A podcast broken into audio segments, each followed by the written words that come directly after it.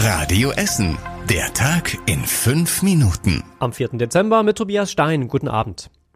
Es ist eine aufregende und anstrengende Woche für ThyssenKrupp-Mitarbeiter. Gestern die große Demo mit tausenden Stahlarbeitern in Duisburg. Heute die nächste große Demo hier bei uns im Westviertel an der Konzernzentrale. Da waren gut 2000 Mitarbeiter der Aufzugssparte aus ganz Deutschland.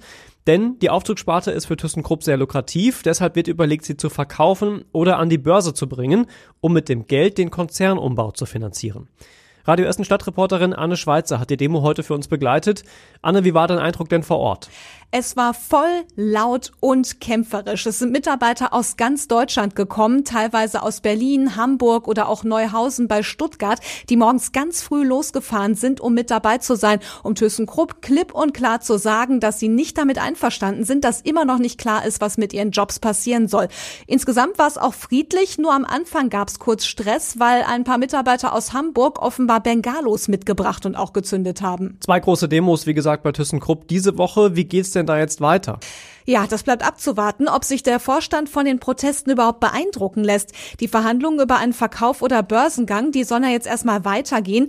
Morgen könnte da vielleicht schon eine Entscheidung fallen. Wirklich klar ist das aber noch nicht. In jedem Fall brauchen die Mitarbeiter auch weiter gute Nerven. Die Lage bei ThyssenKrupp haben wir hier bei Radio Essen natürlich weiter im Blick. Danke erstmal Anne Schweizer für die Infos.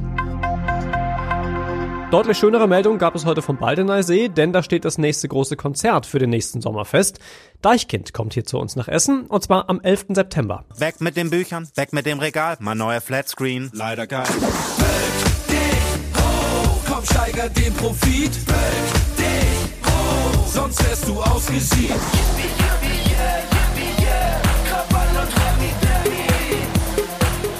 Karten gibt's ab Freitag bei Eventim und ab Montag dann auch bei den anderen Anbietern im Vorverkauf. Könnte übrigens schnell gehen mit den Tickets. Deichkind gehören zu den spektakulärsten Livebands in Deutschland und sind bekannt für viel Spektakel und Party sowohl auf als auch vor der Bühne. Tickets kosten 50 Euro. Die wichtigsten Infos zum Nachlesen findet ihr auf radioessen.de. Eine gute Meldung gab es auch für die Anwohner an der Ripshorster Straße in Delwig. Ab nächstem Jahr fängt die Stadt an, die Problemhäuser 380, 381 und 383 zu räumen und abzureißen. Das dauert zwar wohl insgesamt rund zwei Jahre, aber damit endet eine lange Leidenszeit für die Stadt und auch für die Nachbarn da. Denn die Häuser sind sehr marode, es gab viele ungeklärte Mietverhältnisse und immer wieder auch Probleme mit wilden Müllkippen auf den Grundstücken. Sogar das Umweltamt sitzt damit im Boot, weil wegen einiger Schadstoffe auch eine Bodensanierung geplant ist. Wir bleiben noch beim Thema Wohnen, denn nach einer neuen Studie hat jeder von uns in Essen im Schnitt 41,5 Quadratmeter Wohnfläche zur Verfügung. Das sind gut drei Quadratmeter weniger als der NRW-weite Durchschnitt. Laut der Studie der Landesstatistiker ist das aber ganz normal, denn je mehr Menschen in einer Gemeinde oder in einer Stadt leben, desto kleiner sind die Wohnungen, heißt es. Im eher ländlichen Kreis Höxter haben die Einwohner pro Person am meisten Platz, nämlich fast 53 Quadratmeter. Nach einem sexuellen Übergriff auf eine Zehnjährige in Leite hat die Polizei ein Phantombild veröffentlicht. Der Mann auf dem Bild soll das Mädchen von einem Spielplatz in ein Gebüsch gezerrt, ausgezogen und dann versucht haben, das Mädchen zu fotografieren.